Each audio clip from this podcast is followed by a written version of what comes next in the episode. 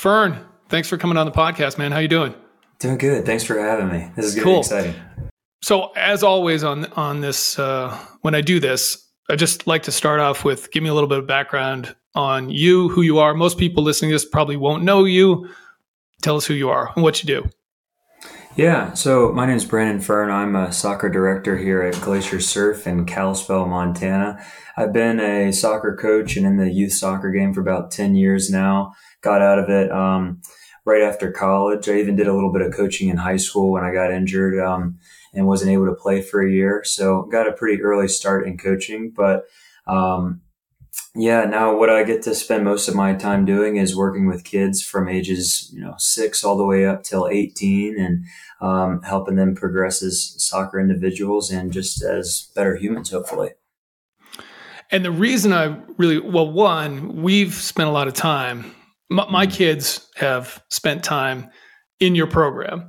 And Right. I would say personally, I just think you're one of the best coaches I've ever come across Well, in any you. sport. I just think you have a very good way about you and you're positive all the time. But I think outside of that, there's been some things that happened locally here with kids and mental health. Mm. We had a string of, that's Yeah. probably not the right word, but I think over the course of, correct me if I'm wrong here, if you know this, Two, remember, years.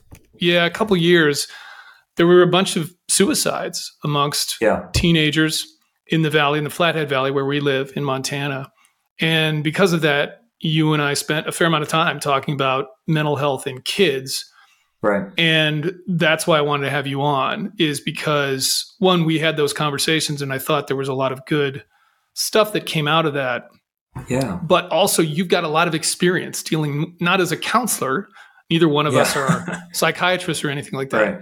but as a coach dealing with kids and coaches m- can have a lot of impact on children i think Huge impact. Yeah. obviously and there's a lot of it that um, what you say to kids as a coach will make a difference i think of how they are in the rest of their lives Oh, Um, it definitely can. and so that's kind of where I wanted to start. I guess let's start with that. Just what you've seen here in the last couple years um, with kids, and just maybe some of your experiences as a coach, or even your own personal experiences as a player with other coaches. Things you've seen, maybe trends you've seen, or things that have been impactful for you, or or might be worth talking about in terms of kids and mental health. Yeah, trends is a good way. Is I think when you look back over ten years, you start to see patterns of if we do it like this over and over again. I'm starting to see that this same thing keeps happening.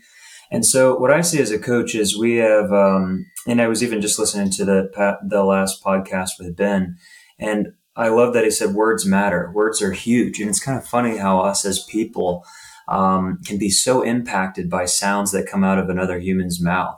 But I can remember all the way back to, and obviously I won't throw anyone under the bus here, but I had a a, a s- a couple of coaches that maybe spoke way more negatively than they did positively. And I remember just as a young, you know, person trying to figure out who am I? Am I worth something in this world? It had a big effect on me. And I think I remember, I can't remember the exact year, but I remember the moment that some coach, and it wasn't even about me, it, one of our coaches said something really negative to one of our other players in training. Just, this is awful. This was pathetic. This was abysmal. And you could tell that the kid wasn't trying to embarrass himself in front of everybody. He just made a mistake, as kids are going to do in a sport. But I just remember thinking when I get to be a coach, I am not going to say it like that. That was the very first moment I ever even thought about being a coach myself. I must have been 14 or 15. But I remember thinking, when I get to be an adult, I'm just going to find a way not to speak like that. Because I was thinking, it's a game. Why are we getting so upset with these kids that are trying to learn? Like that goes against everything that, that learning is. I call mistakes learning accelerators. Hey, we made a mistake. That's not working. What can we do to change it? And so I just remember very early on hearing a coach's words, not even to me, but with another player and thinking, there's a different way that we can communicate that's going to have a better result. Because obviously, what does a coach want? Coach doesn't want the mistakes to happen so we can all feel like we're winning, right? The kid doesn't want the mistakes to happen so he can feel like the hero, so we can all move forward. But I think a big part of going into coaching of any kind is recognizing that there's going to be mistakes. Expect that, embrace it. And now, how are we going to kind of even like what Ben said in the last podcast? How are we going to envision what happens when the mistakes occur? How are we going to react? What's going to set us off as a trigger? For me personally, as a coach, I do have a trigger. I'll admit it. It's when I can see that the kids themselves aren't engaged, maybe not listening, not giving the due respect to the either their teammate or someone else talking, and just seem like they don't really care to be there that I've had to learn, even in the past two and a half years, like, is there something else that I can do to make this more engaging for them? Instead of, you know, as a young coach, you, you usually blame the kid. The kid is trying to disrupt what I'm doing here. But then I started to think, no, he's probably just bored. I didn't make the session interesting enough, or maybe I had too long of a line. And so I try to think of what as a coach can I do to keep someone's focus? Because that's what we do a lot of as a coach is managing focus, attention, and trying to apply, uh, get kids to apply knowledge to different puzzles, really. And well, so, yeah, go ahead. Let me ask you this. Yeah. Is that piece of coaching ever coached? You obviously have taken courses in coaching, but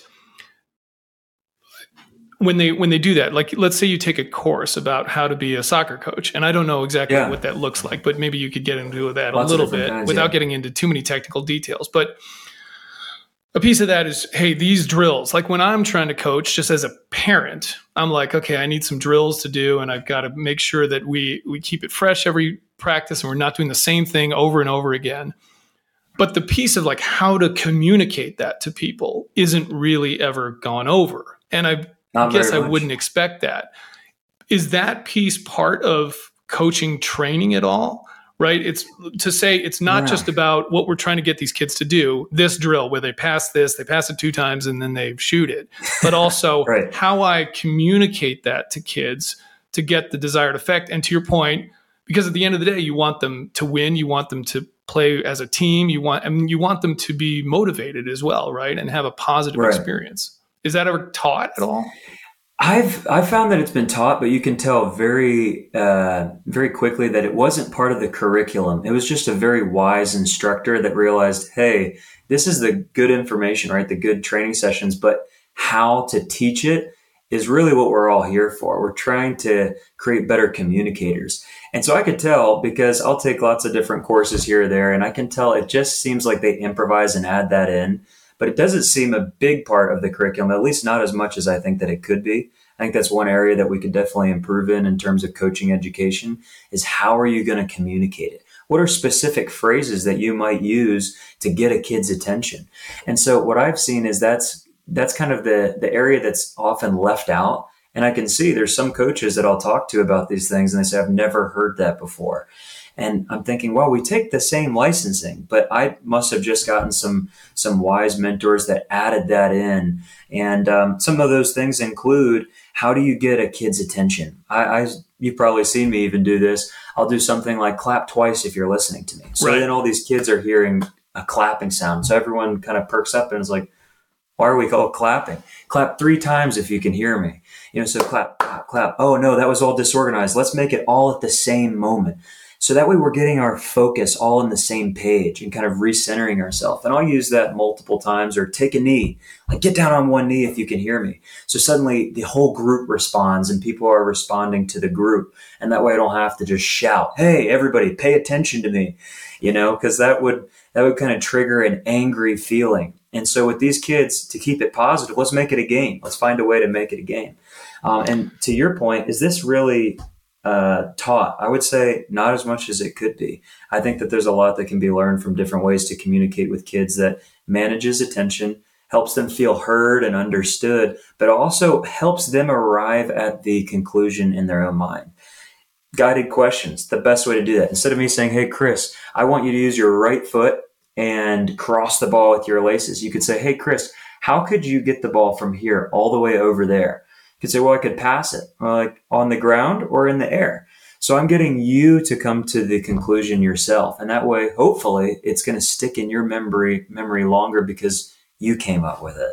What do you think about all of that? Do you think that's a good approach or yeah, absolutely. could be doing better? Yeah, I mean, I just think about the fact that when I was a coach in your club here yeah. in in the Flathead Valley, and I remember you guys bringing us in, and it was interesting. I'd never had a meeting like this, but you basically said, "What's the sort of worst?" Exp- uh, pretty much anybody there yeah. that's a coach was a player at some point. Mm-hmm. Uh, a lot of us played a lot. I mean, I played my entire childhood, and the question was kind of like, what at some point turned you off from soccer? And and it was a little bit of a loaded question, but it was like, you probably had a coach at some point that just kind of didn't do a good job, right? Was either yelled too much or was too negative or whatever. And every, everyone had that kind of negative experience. And actually, mine, I don't know if I taught this uh, or talked about this, but uh, I might save it for later. Mine was as a referee, actually, with parents who were oh, yeah. so abusive. Remind me of this story. Sideline. I remember. I remember something bad happened. I remember. Yeah. That. So I'll, I'll do. What it was. So the. Uh, and I probably don't remember my age exactly correctly yeah, in this, yeah. but I think I was maybe 14 or 15 years old, and I was a referee. I was a kid mm. referee. I'd gotten my license to referee in the state of Massachusetts, so I would play, played p- competitive soccer, and then I would also referee on the weekends. And I had this game where I was coaching. I, I don't know, or sorry, refereeing kids that were probably I don't know, 11 or 12 or something like that. They obviously had to be younger than me. Oh yeah, and probably about two. I don't know if maybe I maybe I did a poor job on this game, but the parents were yeah. so abusive to me, screaming and yelling, and as you know, these things can snowball. Once the oh, once that starts do. happening in a game, yeah. the referee gets a little rattled, and then the parents. So th- things just get worse and worse and worse. And at the end of this game, I I was at a school, some local elementary school, and I just I ran behind the this school and just crouched down and was sobbing to myself. And I was like, I'm never going to referee yeah. again. No. And I remember my I, my mom came and picked me up, and I was I was just like all tears, and that was it. I think that was the last time I re- ever refereed. So yeah. I actually got run out of refereeing as a kid yeah. because of parents who were just abusive to me, essentially.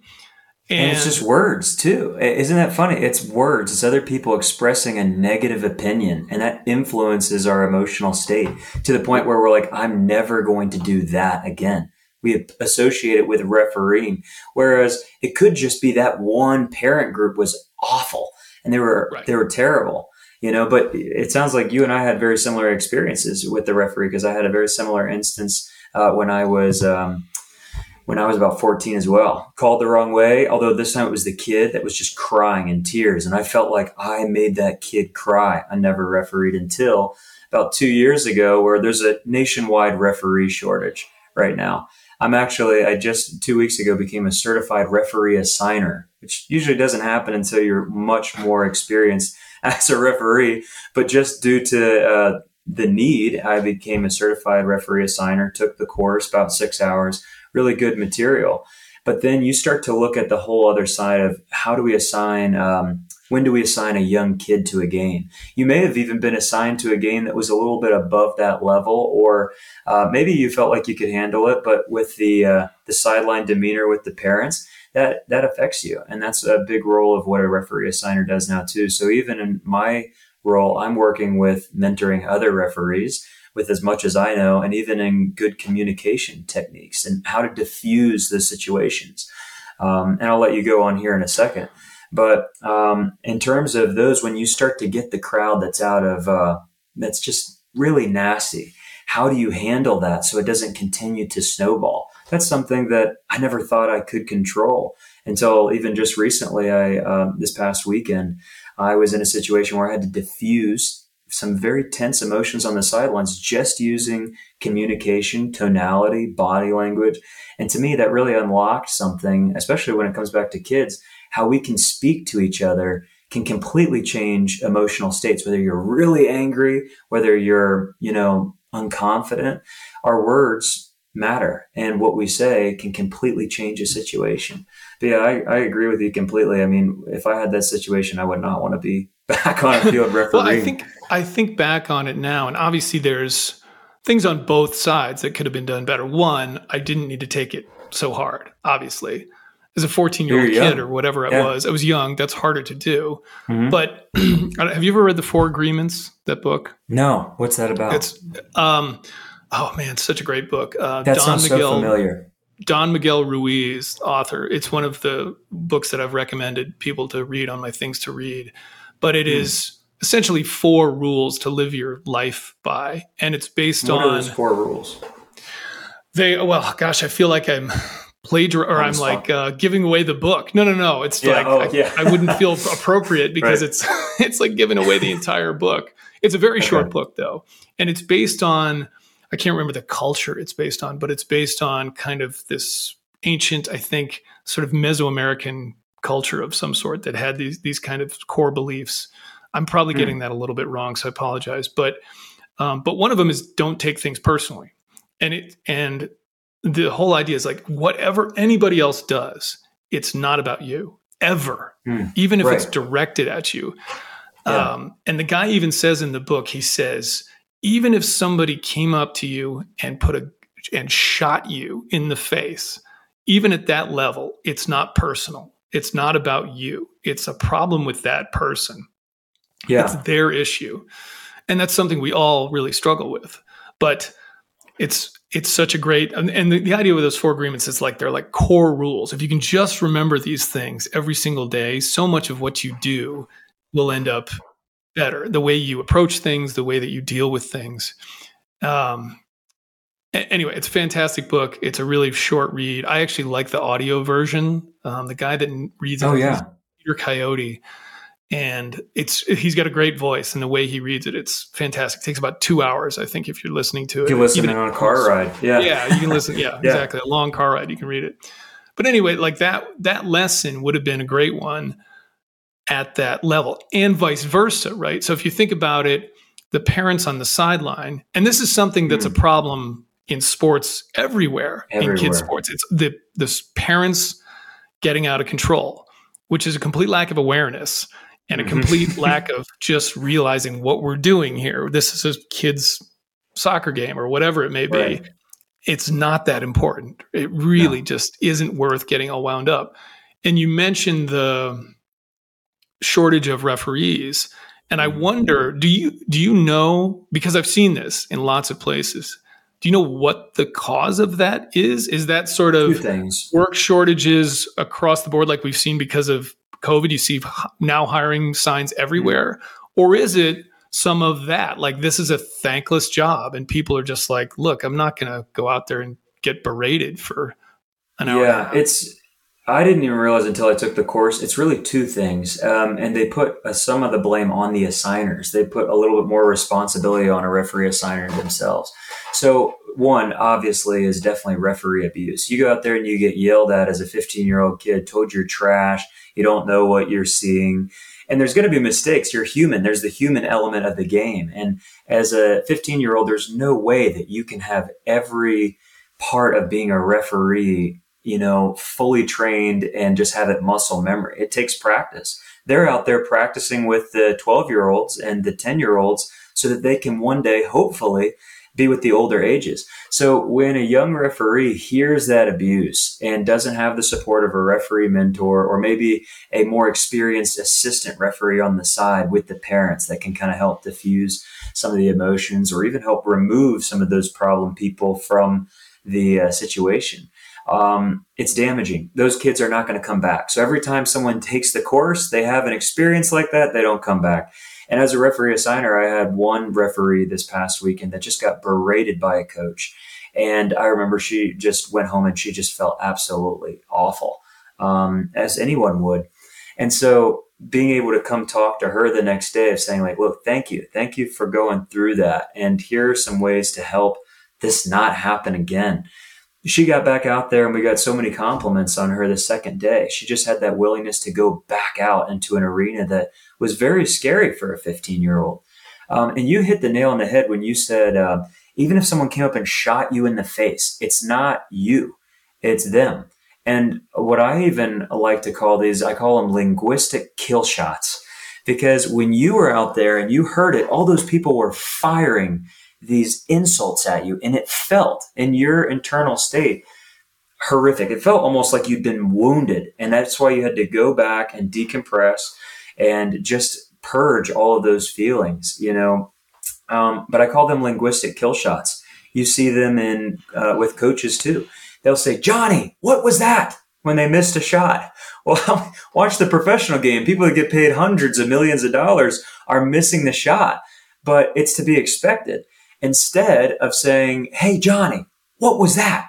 And then their kid goes, their head goes down like this. It looks like they've just been shot in the head. Well, guess what? The ball comes to the next play. Do you think that they are going to be in the best positive state of mind to finish the shot this time? Or are they going to just have a snowballing effect where maybe they miss again and then they're like, oh my gosh, I'm terrible. That's where that self, uh, that self doubt, that self negativity starts to come in. But imagine this. Imagine we rewind, we go back and I say, Hey, Johnny. And he looks over at me. The coach is obviously going to say something. I love that. He just missed a shot. I love that you take risks. I love that.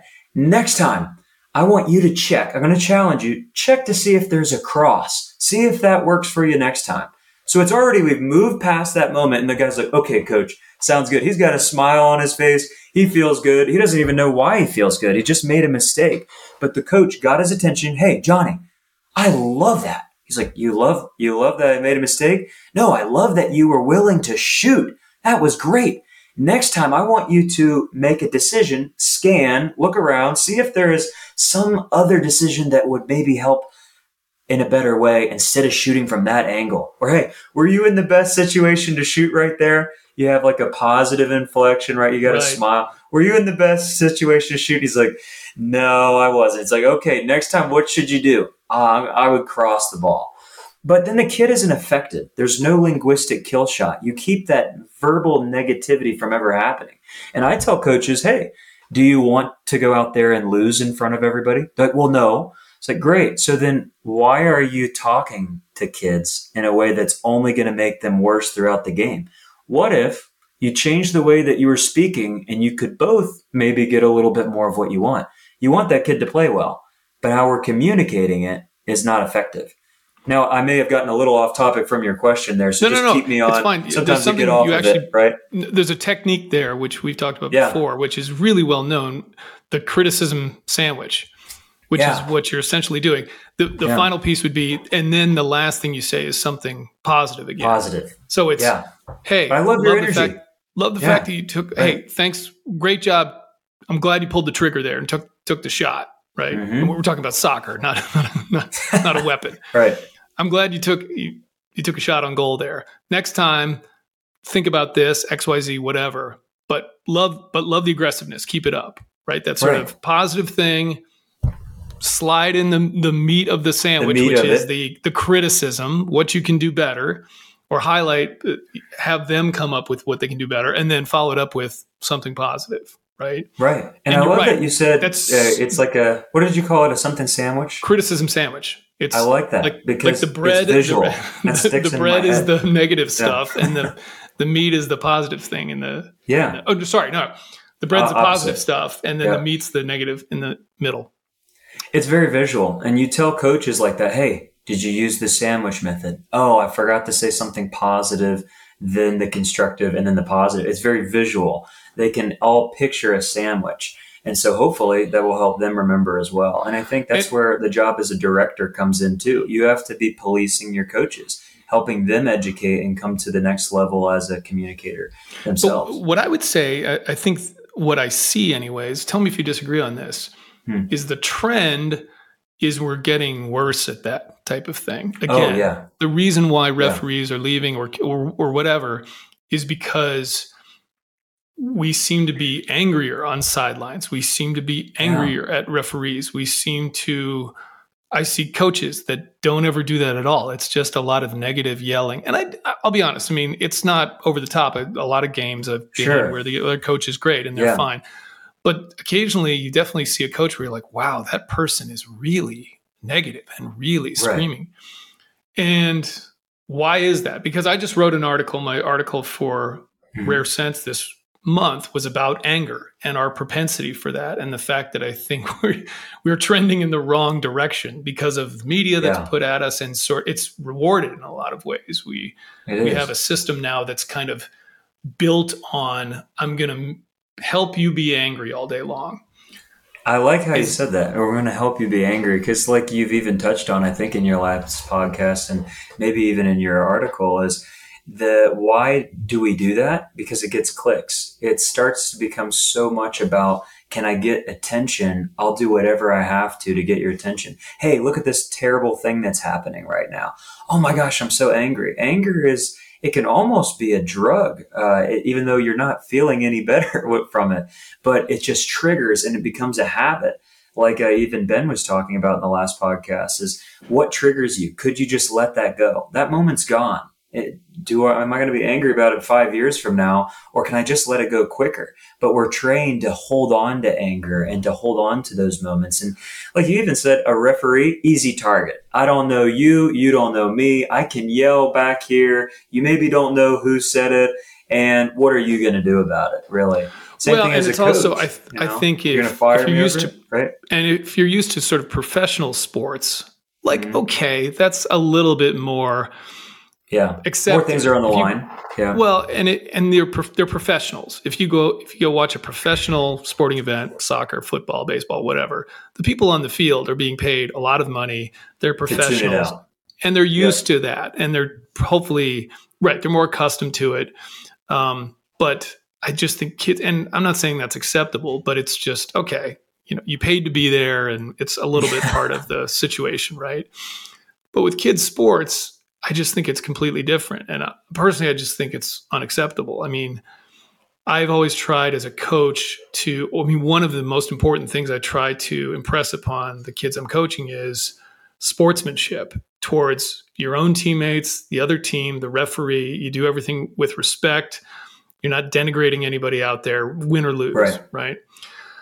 So the question is that I would have here, uh, all of the things I'm I talk about here getting you on here is trying to have things that are actionable for people. And it might not apply right. to everybody, but in this situation, it's like a lot of us out here are parents, we have kids, and a lot of us are parent coaches as well. Like I've coached right. soccer for, yeah. I don't know, probably 10 years at this point for my kids, maybe a little bit less than that, seven or eight years.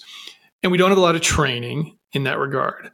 So, are there things that we can take into consideration are the best practices from your perspective as a actual technical director of a club who sees this mm-hmm. all the time, who's trying to get parents to be coaches, paid or otherwise? Um, are there sort of simple techniques? Are there things like courses people could take? I'm just kind of curious, like how oh, yeah. you how you go about turning a parent into an effective coach who again might not have any training and is not a psychiatrist or a psychologist. Sure. And is um and might even be misguided too. Like coaching a coach, how you pull a coach aside and say, yeah. "Hey dude, like not acceptable, right? How do you do that?" Mm-hmm. Well, that's a great question. Even like I'll preface it with for those youth soccer games, not the pros, who is usually on the sidelines of a youth soccer game, U12? Who's usually there? On the sidelines that would be yelling at the referees? Oh, What's our well, audience? It's parents. It's almost all parents or siblings. And so what we usually hear is we hear the parents on the sidelines. So I'd say this applies to anybody that's listening to how do you just be a better human? How do you be and it's there's benefit for them as well. You're going to be less angry because of it. Now I get one of the things that I hear the most is well the referee wasn't protecting my kid right? And that I can understand. That's the mama bear instinct. That's the the dada bear. You know, just looking at it, saying that's my kid. I don't want them hurt, right? As a referee, you got to keep people safe first and foremost. But even when you feel like something's happening, how do we go about it? And you say, what are specific techniques that we could be using? And in our club, thankfully, uh, with me and our director of coaching, um, what we do is we've sent out an email. Usually, we send it out before tournaments on parent behavior and how to do it instead of just don't yell at the refs. Well, that's not great advice. We got to substitute that with an appropriate behavior because you, you feel something. You want to be involved. You want to be heard. People want to be heard from the sidelines. That's why they're yelling. but how can we be heard in a way that's positive for everybody? And so what I say is let's only speak in reaction to a play and let's keep it on the kids. So instead of Johnny, come on, cross the ball, shoot it, kick it, go, you know, get back, instead of coaching the kid, when they get back, say, Great hustle, Johnny, I love it. I love watching you play. Timmy, that was amazing. Suddenly they're hearing all these positive, encouraging uh, messages from the sidelines. And I would even say, can you, because it's very easy to see the dirt in somebody. The referee, a good referee is the one where no one kind of recognized they were even there yep, in the game. That's right. You're like, oh yeah, we had a referee. I don't know. I guess he was good. Uh, I didn't. He didn't tick me off. That's a good referee. Right.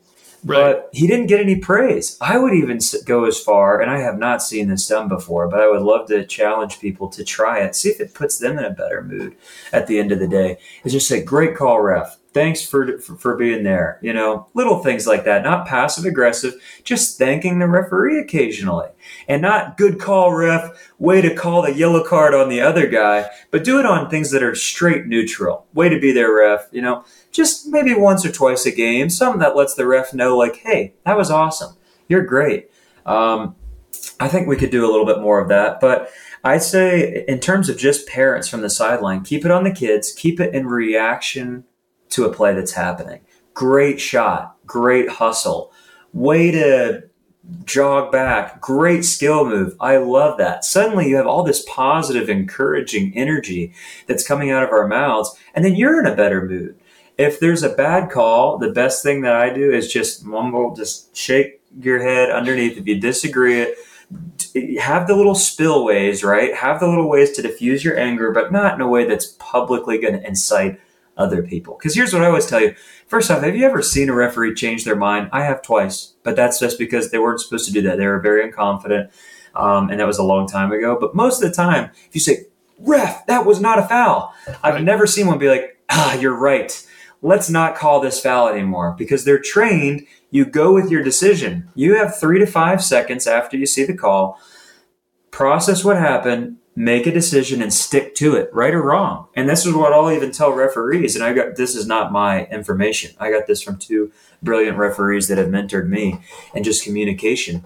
I'll have a kid that said, I didn't foul him. And I'd say, Look, I hear you. I was like, and I was like, what I saw is you got more of the man than you got the ball, and it disrupted the play. So I'm going to call a free kick, but I'm going to watch for that in the future. And I hear you. And if I miss this, it's on me.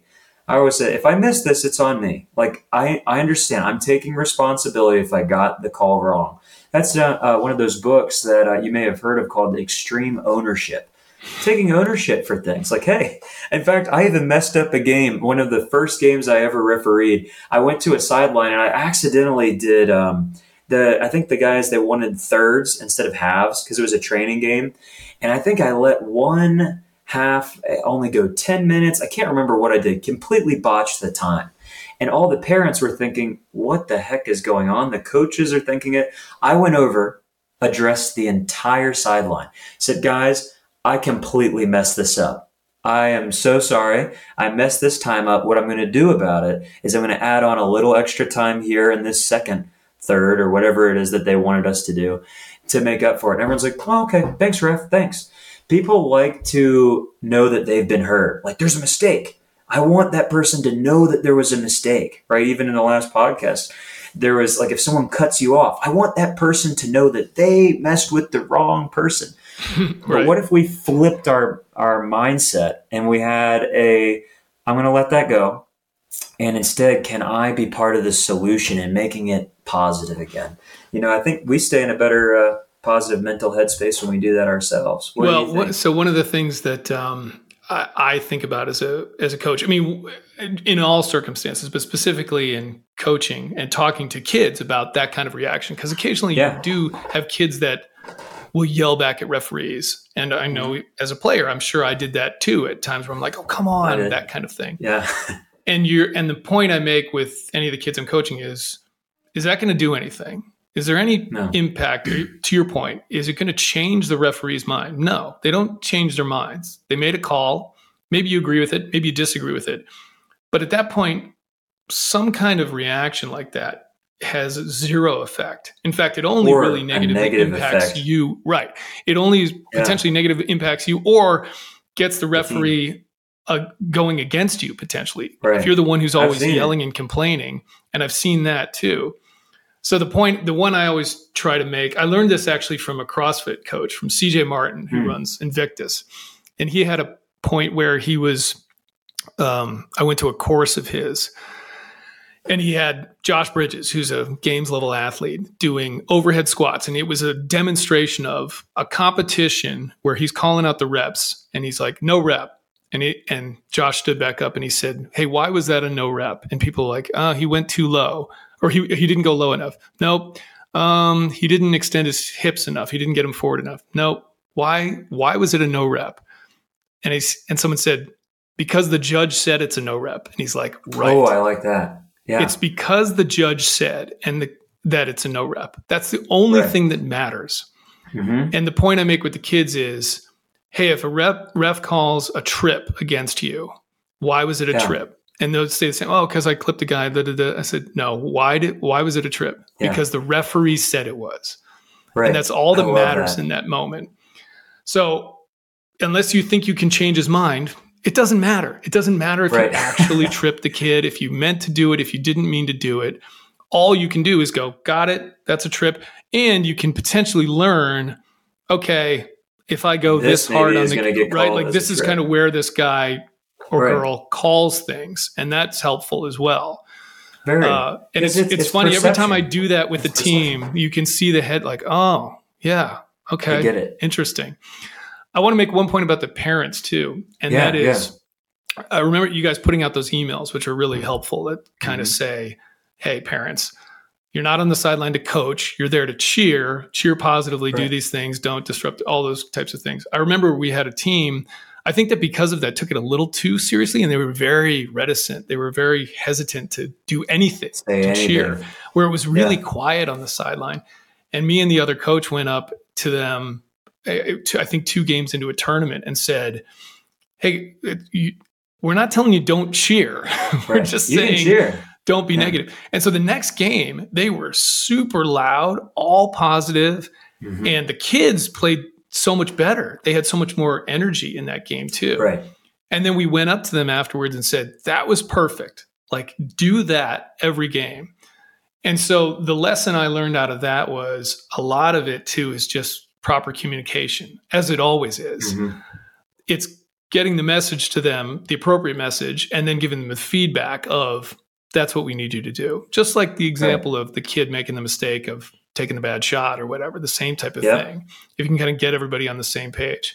And I think that's really huge, just that communication piece to not only the kids, but again, the parents, because they can make a difference. If you have an, a, a, huge a cheering difference. section huge. is fantastic.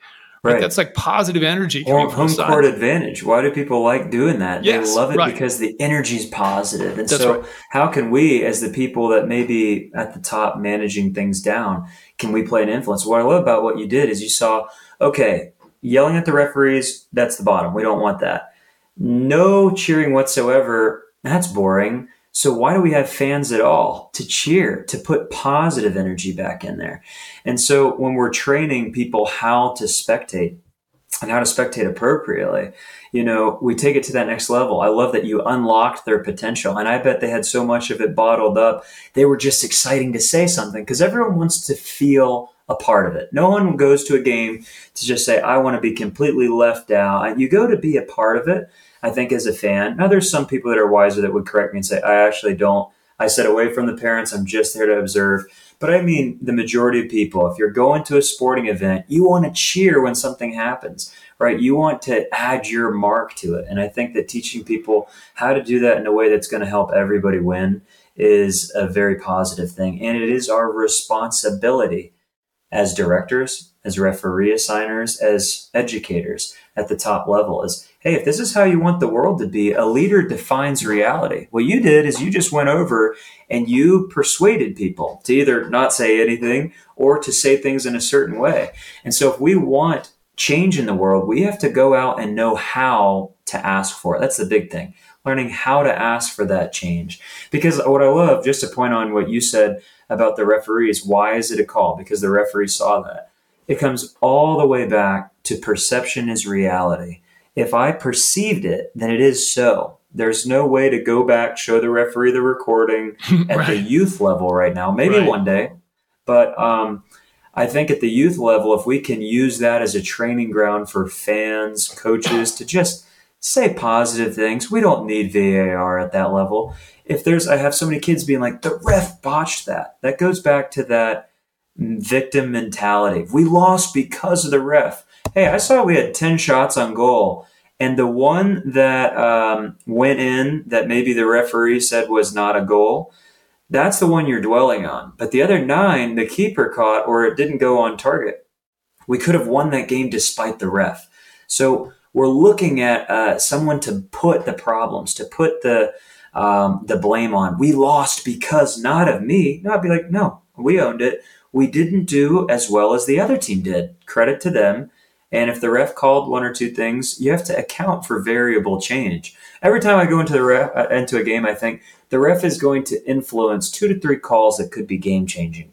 How do we accept that and still win the game outside of it? Just go into right. it expecting that to happen. And it's that expectation versus reality. If you're expecting a perfect game, you're always going to be noticing the little details. But if you expect the ref is human, I'm going to focus solely on what we can control I'm in a better mood afterwards. I don't know about everybody else, but I found that players, uh, if you can be that leader and just say, no, no, it's not the ref's fault. We could have done better, and we will. We'll do better going forward. But right now, that was not that was not on the ref. We could have done better. That's I where you're that's educating great, young humans. A great kind of microcosm for life in general. That that for life. What can you control? Yeah. What can you control? Worry right. about the Yourself. things you can control, and at the end of the day, most of the only thing you can c- control is your own reaction to something. Right? There's one like thing that you can control. It's your, your response, your reaction, mm-hmm. like the way you immediate. And I've written about this too.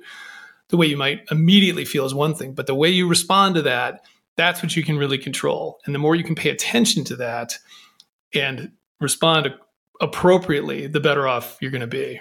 Right? Yeah. And like like it's said, true. half most of the stuff that happens in those games, like way beyond your control. Um, it's funny yeah. actually because I'll watch a fair amount of. I'm I'm a soccer fan, so I watch a fair amount mm-hmm. of like English Premier League soccer. And man, yeah. I don't know if it's calculated, but the amount of emotion that gets thrown into some of those games by players and and the coaches on the sidelines is like yeah. over the top. Where I just wonder, are they doing that on purpose? Do they do they? Is there Maybe. an effect they're trying to get, or are they truly? sort of that unaware of how ineffective that is or potentially counterproductive, screaming, yelling, whatever it may be.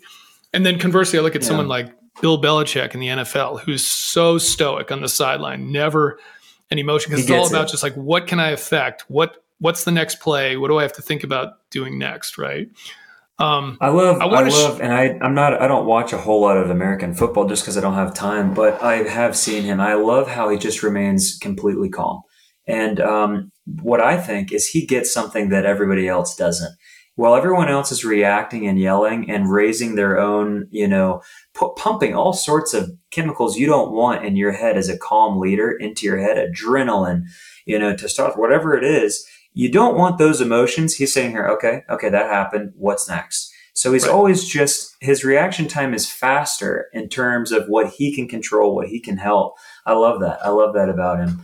And I would even go as far as to say, like what you were asking about, uh, how much of that is for sportsmanship. I think there, I've heard that there's a little bit of that that they play to the crowd, but I think more than that, it's just that the stakes are higher there's money. There's a bunch. Anytime you have cash cups in adult league, people go out swinging. right. I mean, that's why I completely disagree with having cash cups for adult league. Someone's going to get hurt. It sounds good in theory, but you see so many injuries because people want money and they want that because they want more opportunities. And so anytime you add, hey, winner gets uh, an extra million dollar bonus. If you're yelling, you're seeing that guy as I'm not getting my millions. If you were just smarter, I would be a millionaire right now, or I mean, they're already millionaires at that level, right? But I would have more. And so that's where I think it, it gets even harder. And so emotions get a lot more escalated at that level. 30 year old men, you know, that have been training their entire life, they're going out in front of tons of people, they're on television, stakes are higher. And I think some of them get that if they go down, they uh, they embellish a little bit that they're kind of playing to their own fan base, you know, to to go, hey, ref, boo. But you know, I I would personally not. If I ever became a professional coach, which would be amazing, right? To do that, like at some point, I would no plug in there at all. Do, just right. No. Hey, if anyone wants to hire that out there, if coach, anyone right? wants to hire me.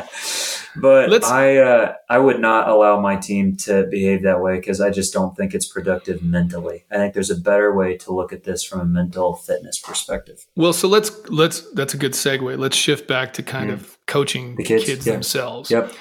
And how we deal with that because one of the things I see these days is at some point in I don't know, in the last 10, 20 years, there was this shift in a lot of places to it's all positive. We're never going to we're never going to oh, criticize oh, yeah. anybody no matter what happens. You're amazing. You're great just the way you are. Here's a participation trophy. And right. and problem. that's potentially had some negative consequences of like you right. never lose. You never deal with failure. Adversity. Adversity. Yeah, never right. deal with adversity. So what's your what's your take on that? And and and there's yeah. a lot of there's a lot of people that I think would go one way or the other on this. There's people who are just like you absolutely shouldn't do that. There's people that are like, oh, you always it's just always got to be positive. I'd say personally, I'm sort of a fan of. I don't believe in participation medals. No, I don't. Yeah. I don't believe in being negative again and berating people. But if you lose, you shouldn't get a. I mean, that's con or competition is some is breeds excellence, and I'm a big right. proponent of that.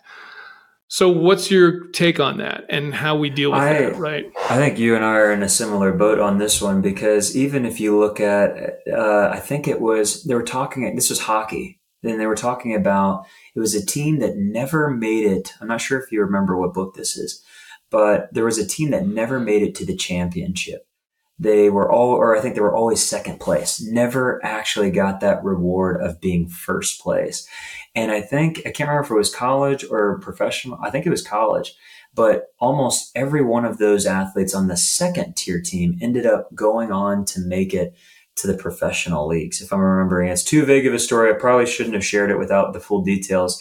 but I remember at the time what I saw and what they were trying to explain was, uh, if you just feel like you've accomplished, you arrived, then suddenly, you know, you don't work as hard as you may have before. But if you haven't quite, if you have that delayed gratification, you're constantly striving and you're constantly um, finding a way to to justify and validate the loss itself. Like if we never teach kids that you lost, you didn't win this match, you get a trophy no matter what, and they get that feeling of, oh, it's good enough, then there wasn't an incentive to correct behavior that wasn't productive.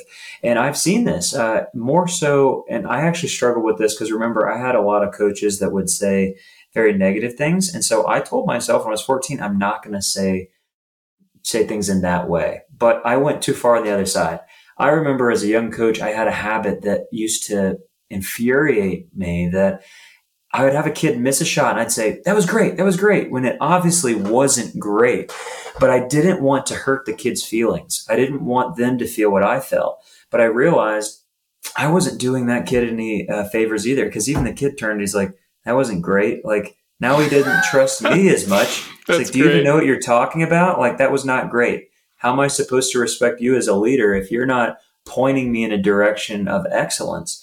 And so I, it was definitely when I, uh, either it was the last year or two, maybe coaching college, but I think it was really when I came here that I realized I was coaching a, a girls team and I remember I can have a standard without being negative about it. And what I substituted that word was, um, instead of that's great was that's not quite it. I like, I love your energy, love your energy, but that's not quite it. Here's actually what I want you to do instead and just being brave enough to say, okay, I am going to correct the behavior. I'm going to give you another tip to be more successful, but not quite.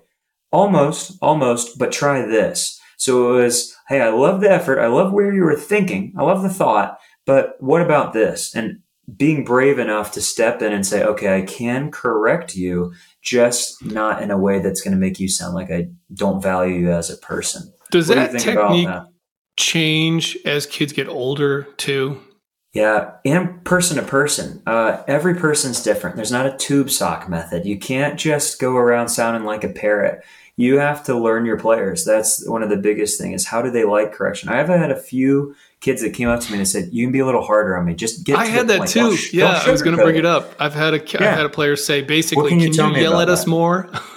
yeah. Oh, yeah. Yeah. Oh, I, basically, I what I heard is they yeah. were like, "Can you correct me in the moment? I don't. I don't need the the nice guy. I get that it was wrong. Just tell me what I want." Better. Other people, if I'll say that, I also have to watch my pronouns. When I first started coaching girls soccer, I coached a U19 girls travel team, and I would come up and say, You kept doing this. You need to do this, this, this. And what did that person hear? Coach hates me. Coach absolutely hates me. It's all me. I'm a terrible person. But when I started coaching some um, more of my female teams, I would start saying, "We, we could do this," and they were already thinking, "He's probably talking about me," you know. But I started changing even the pronouns that I used, um, and sometimes with guys, and there's a few girls I've had to do this too. Is like, "Hey, are you doing your absolute best out there right now? Is it working?" But I try to turn it in, uh, into a question instead of uh, a statement. A statement closes the mind a question opens the mind. So if I say, hey, were you doing your absolute best? No. What could you do that would be better? First off, I there's been a few times where, and this sounds like such a terrible coach moment. Something happened. There, the coach or the kid comes to me and he says, "Coach, what could I do better?" I'm like, I wasn't really watching you. I wasn't. I missed it. I must have been looking somewhere else. So instead of being an idiot and just babbling on, I'll say, well, you tell me, what did you feel didn't work? And they're like, well, I missed that shot. We're like, hmm, what could you do to correct that? You know, so you'll even look like a genius if you just turn these into a question, I think. So, and back to your original question of, do we want kids to just have a participation trophy, never correct them? No, there's a spectrum. Everything in life, there's a there's an extreme on one side or the other, and both are not going to be productive. You have to find balance. And what I found with kids is no, when we lose, I say, guys, did we deserve to get a medal there? They say, well, no, because we didn't win. We didn't achieve what our goal was. They deserve to get that medal. We deserve to learn from what happened. Uh, like I said, I call it learning accelerators. I've lost some games 12 to 0. And I'd say, okay, guys, there's going to be one point that was glaringly obvious. What do we need to improve?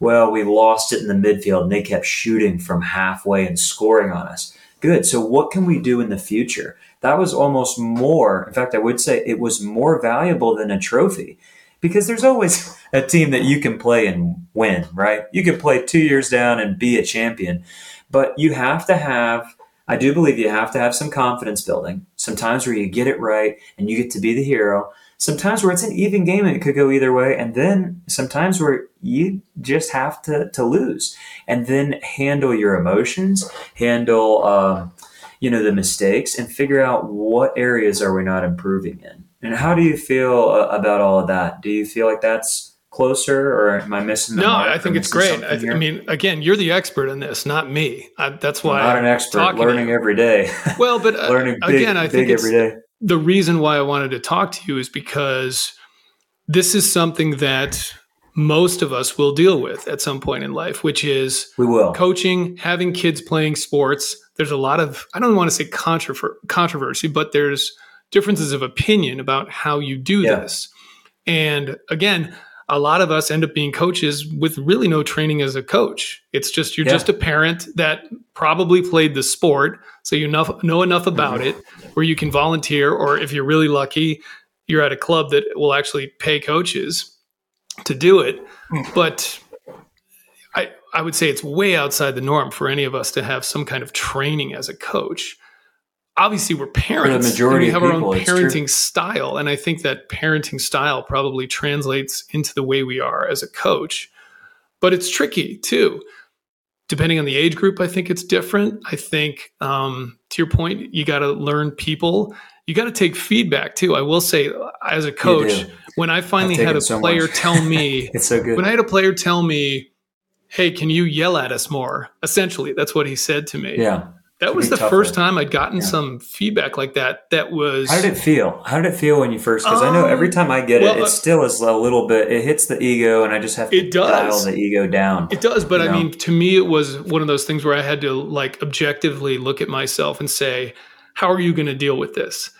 Hmm. You're not a professional coach. You have no training in it. Are you going to take that feedback? One, are you going to let a kid's feedback get you all depressed or something and think, oh, I'm, I mean, that'd be right. ridiculous. And that kind of is your tendency or my tendency. Or is it like, hey, that was really brave of that kid to do that? And it was. Right. For a, a young kid to come to me and say, hey, I think you can do better at this. And he did it extremely professionally, privately. Um, I thought it was, I reflected on it, was like, okay, good tip because yeah. I want to be a better coach, right? So, so you have to. It, was kind of interesting. It's flipping things around a little bit, and mm-hmm. and thinking, oh, okay, I'm being coached a little bit as a coach, and uh, and that's valuable feedback because that's going to make us a better team. Um, so it was really really good um, coming from. You know what I love about that is that that is where most people miss it. They miss it, and they miss so much of their education. Kids are not stupid. They're not I remember as a kid being like, why does nobody listen to me? I have some ideas that I, they can't be terrible, but why does nobody listen to me? There was that old saying of kids should be seen and not heard. That's the dumbest thing I've ever heard in my entire life. Kids have a fresh perspective on life. They're seeing the, the world without all the social norms. They're they're free thinkers. Yeah. And what I've found is that if they're respectful, like it sounds like this person was for you, I've learned way more from kids telling me some things or asking me questions and making me think than I've learned from adults. I've learned a lot from adults, but if you are willing to learn from somebody younger than you, that and I've even had, I'll tell you this, I went out to, um, I won't throw the town under uh, the bus, but I went out to a place where there's no organized soccer, went out camping. And as I was coming back, this happened just yesterday. Um, as I was coming back, I stopped at a local I guess it was the rec league, them playing each other, boys, girls, different ages. There was three parents out in khaki pants and a shirt, three of them with whistles. I could not tell you what was going on. They were trying to play soccer. And there was a kid on the sideline watching his younger uh, sibling play.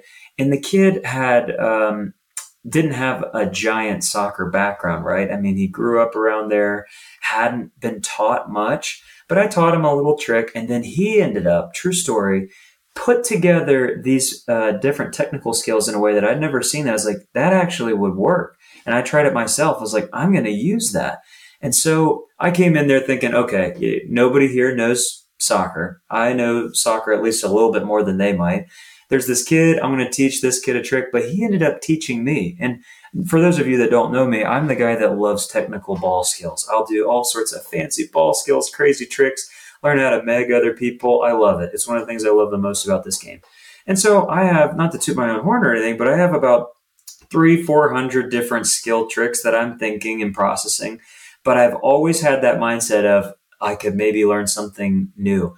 And despite what most people think, I don't learn those new tricks from YouTube from the advanced people. I learn them from the kids that maybe accidentally put it together because they don't know how it should look. So they're free thinking and putting things together. And so a testament to your point of, I love that you were willing to listen to some, to get feedback from a kid.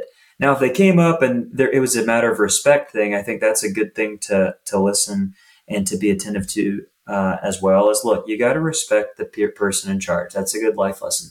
But if they're coming and saying, Hey, could you be a little tougher on me? I've had instances where I've had some kids come to me, and sometimes I'm saying, I'm sorry, I hear what you're saying, but I'm not going to do it because of these reasons. So we're going to continue doing it this way. But if you can also take a second, be like, they might be on to something here. What is it that I can learn from a kid? There's been so many times that I will even tell a kid, hey, I learned something from you as a coach that I'm using and I'm telling all these other kids. They light up in a way like never before. And that kind of, I even wrote uh, three things down what do kids need? What do kids need in terms for mental health? And there's got to be way more than three, but these are the three that just kept circulating in my mind today. Feeling useful.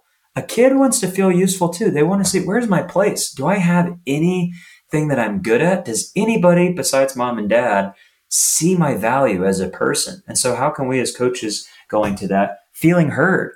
Kids are, if, in case you haven't worked with kids before, for those of you that are listening, kids are always interested in talking.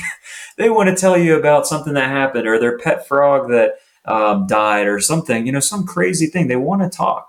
Can you make a kid feel heard? Like, hey, look, you're important enough that I'm going to listen to you. And three, do you feel safe to explore? Do you feel like they have an ability to venture out? They don't have to be completely shy, but they can go out and create and experiment and be creative. What do you think about those three things? Do you yeah, think those I, are valuable? I know I'm missing things, but those three things. Oh no! Well, my head. I mean, of course, we all need food, shelter, a lot of lot, things, but school. Um, but those are three things that keep circulating in my head. You know, in well, terms of coaching. I think the uh, the feedback from kids as a coach is a really interesting thing because it's something that I, while I, I never really thought about it before, I don't think I would ever directly solicit it. I wouldn't go to a team and say, "Hey guys, if you what ever you think, think I'm do? a terrible coach, please come tell me."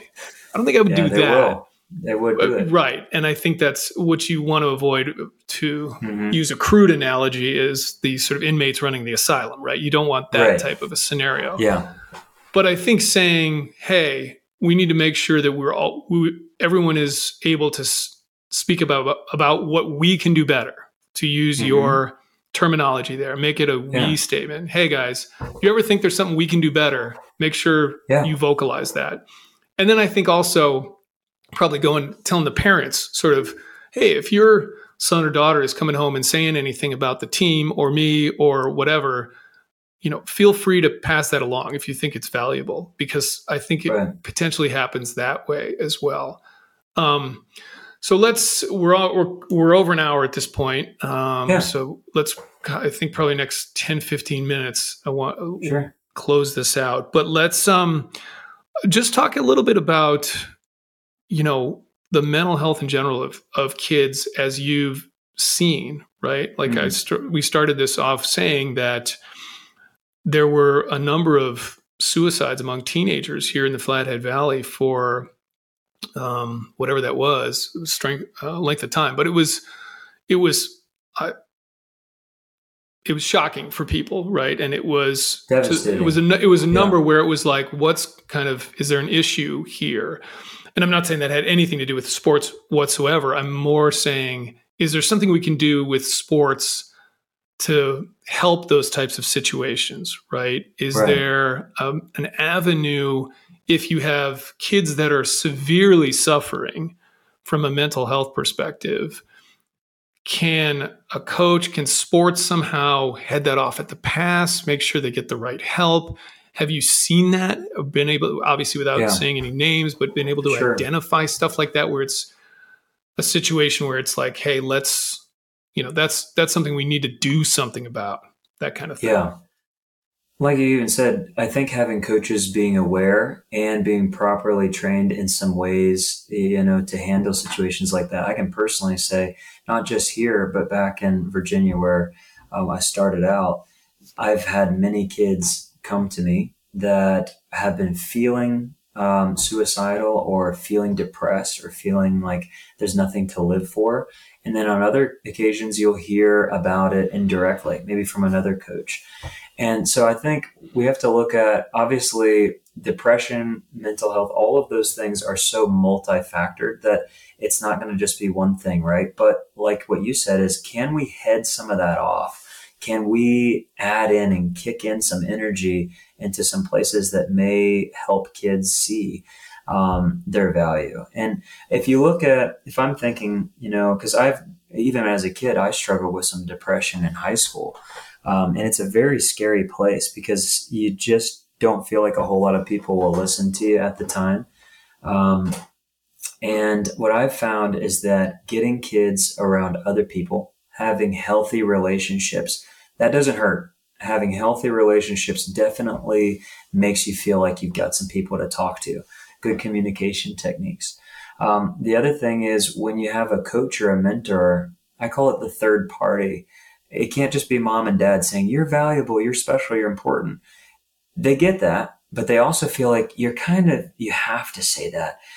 even though it's not true. Um, and we don't always have parents that, that fill that role in a kid's life. But I've noticed that when a third party can come along that has no real invested interest, there's in either lying or telling the truth that comes up and says, Hey, you're really good at this. Or, Hey, I love the way that you do this. I love how you cheer people up, looking for those moments in players. And it's not just going to be sports related, but sports can be a place that brings us together. I've told there's some kids that maybe they were not as passionate about soccer, didn't have all the technical skills needed to succeed at that moment. But I said, Hey, look, I've seen some of your drawings. I mean, this is like a 10 year old kid. Your drawings are incredible. I couldn't draw like that. I love that about that. Have you ever thought about it? Someone else was like, "Oh, this this is just something I'm doodling." It's like, no, it's not. Like this this is something great. Trying to find little moments in just people, seeing people as people, and saying, You're really good at this. You know, have you thought about going farther with it or what got you into it? Showing people that they have value because we all have value of some um, of some uh, level on this planet. But what I've found that adds value, how do you add value to yourself? Well, if, first off, if you can look at yourself of I'm already valuable just for being me, that's the most healthy place to start. But what I found also doesn't hurt is learning a skill set you learn some new skills. First off, the act of learning usually kicks in some positive endorphins because you understand reality a little bit better. But I found in terms of sports that when I can teach kids technical skills and they can meg a friend or they can score goals or they can beat defenders and do some cool dribbling tricks, their confidence goes way up. They're like, I'm good at something. And like you even said, this is a social construct. We just paint some lines on a field and tell a blue a team in blue pennies and red pennies to go out and play a game and solve puzzles. But it's a simulation that we're creating so that these kids can learn life lessons. And that's why I think it's important that we don't do the whole everybody gets a trophy thing. But in terms of mental health, how can we head it off? I think the coach has a very big role the coach needs to be actively thinking, I do it every day. I've just trained myself to do it every day. Is there a kid here that maybe is getting picked on or a kid that just looks with their body language less confident out of it? And can you go check on that person? Hey, how are you doing? Fine. How was school? Fine. Now, how are you really doing? Tell me about school. Ask maybe better questions. Hey, what can you tell me about school today? Oh, we did this and this. Oh, it sounds like it was a boring day. You know, empathize with them a little bit but try to show them that you care about them outside of the sport. Doesn't matter win or lose. I care about you as a human being. You doing okay? I think that that opens a door for communication. And we've had several players that have trusted us saying, look, I don't feel like I can talk to mom and dad about it, or maybe I already have, but I need to talk to somebody else.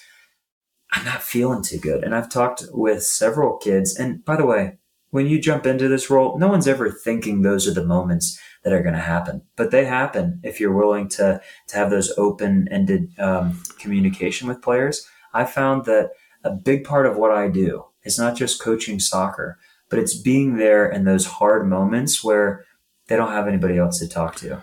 Well, and so we've uh, talked several kids out of some some terrible things, or at least into a better headspace. Two things, uh, two kind of last questions yeah. here. One is about that, which is, I think there's a hesitancy potentially these days with especially parents that become coaches because mm-hmm. we have to take all these courses or and and they're good we should take them like safe sports stuff and yep. other things that talk about inappropriate relationships with players yeah. because some right. people unfortunately abuse their positions and do you things like that yeah. um, and that's i'm glad that there's training, obviously, I guess to head that off at the pass or whatever, right? Like, I mean, yeah, um, it's important. It's important. important, but I think because of that, it's it's made people hesitant to have any type of relationship with hmm. kids because they're afraid that it can be perceived Perception. as inappropriate, right? True. And I think that's a, and I don't know what the solution is there, but to me, that's well, a little one bit. Thing to, one thing to add. Go ahead. I didn't clarify. That's very important. I'm glad you brought this up is it shouldn't be one-on-one communication with the player where there's no one else around.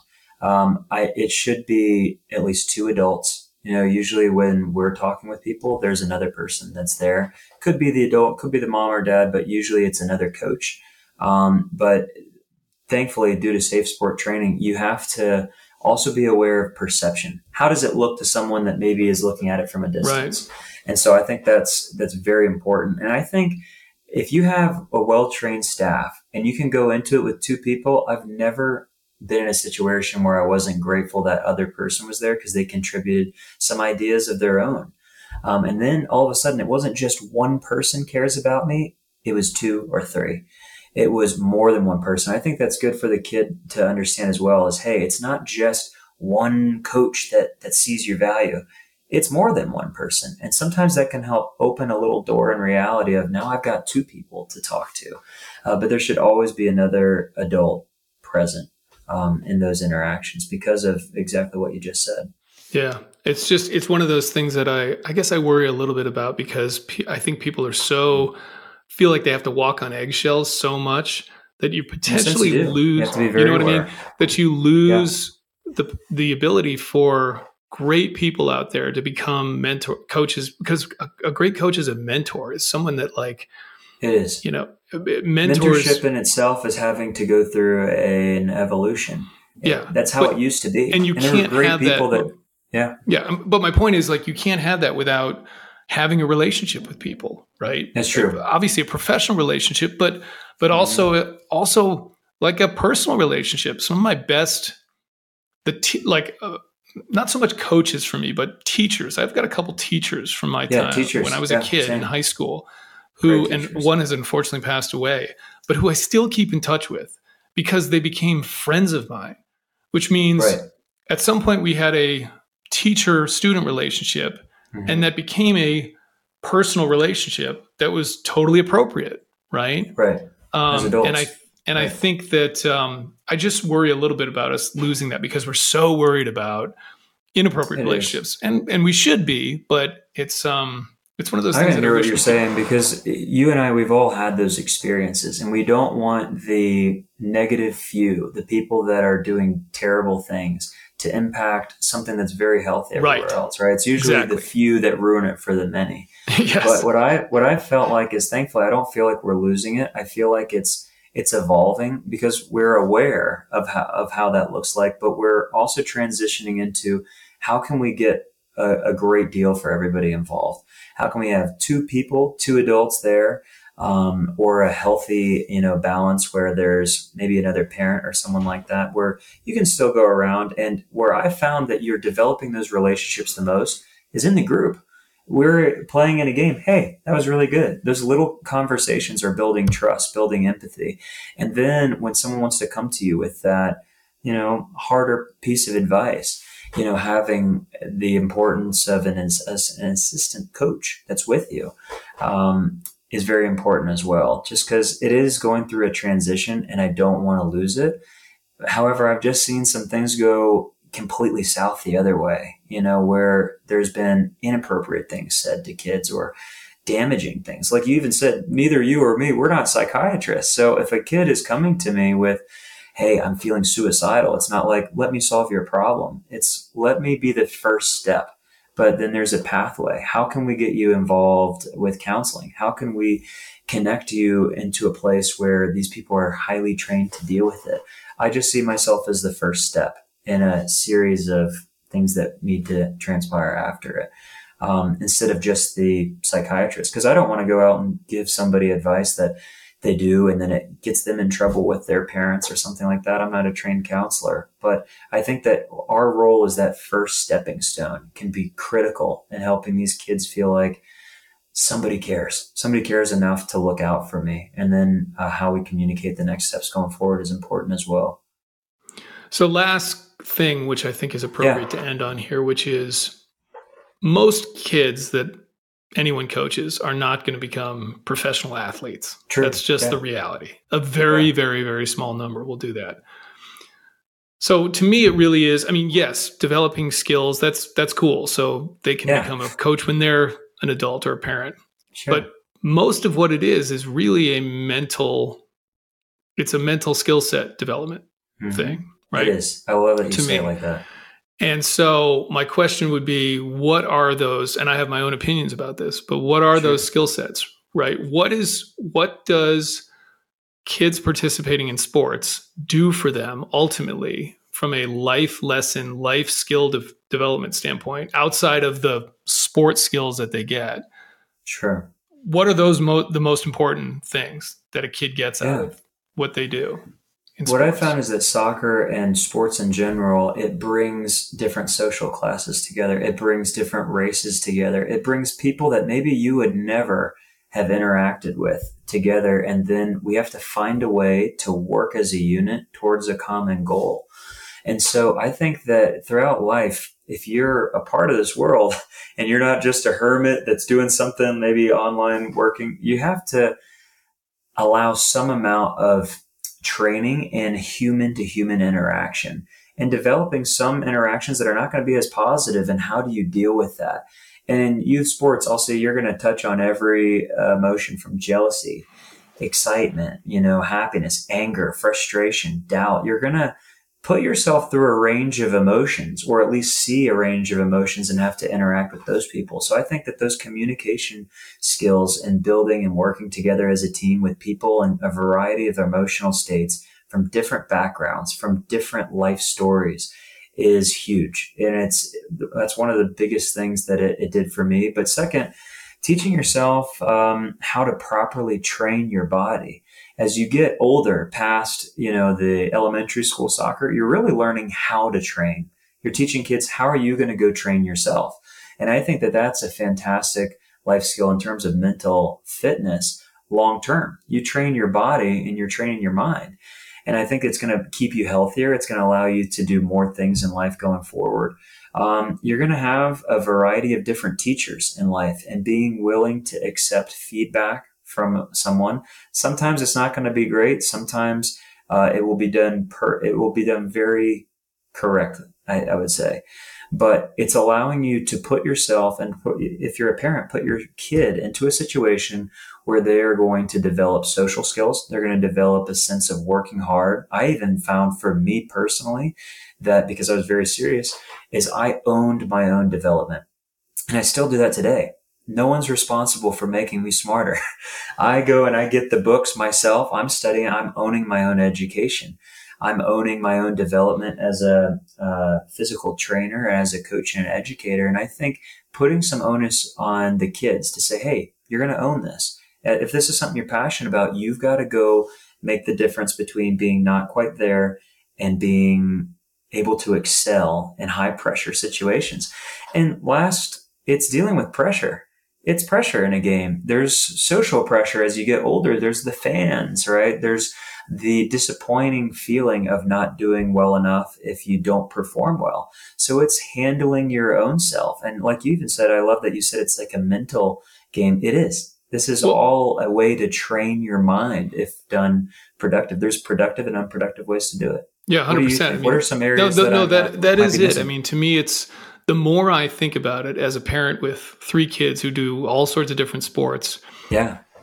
there's value obviously there's value there from a physical fitness standpoint which is great. Right. But i would say most of it isn't that really from a life mental. Yeah. from a life lesson life training standpoint. It's all those other things you mentioned.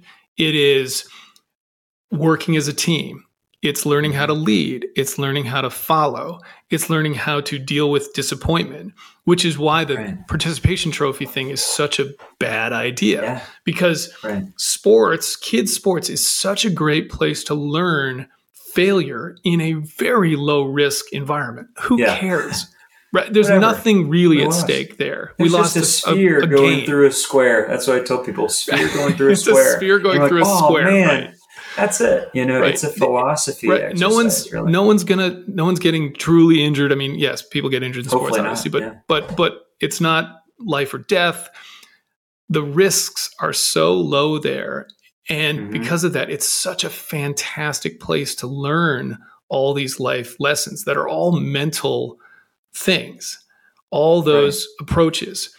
And that's why when I hear about sports going away in schools, and I just think it's such a terrible, yeah. terrible idea. There's so many right. things you can't, you don't learn as well. And, and to your point, and under pressure and under physical strain, right? Learning to deal with being dis, uh, uncomfortable physically and how you push through that, which is again a mental challenge, Right.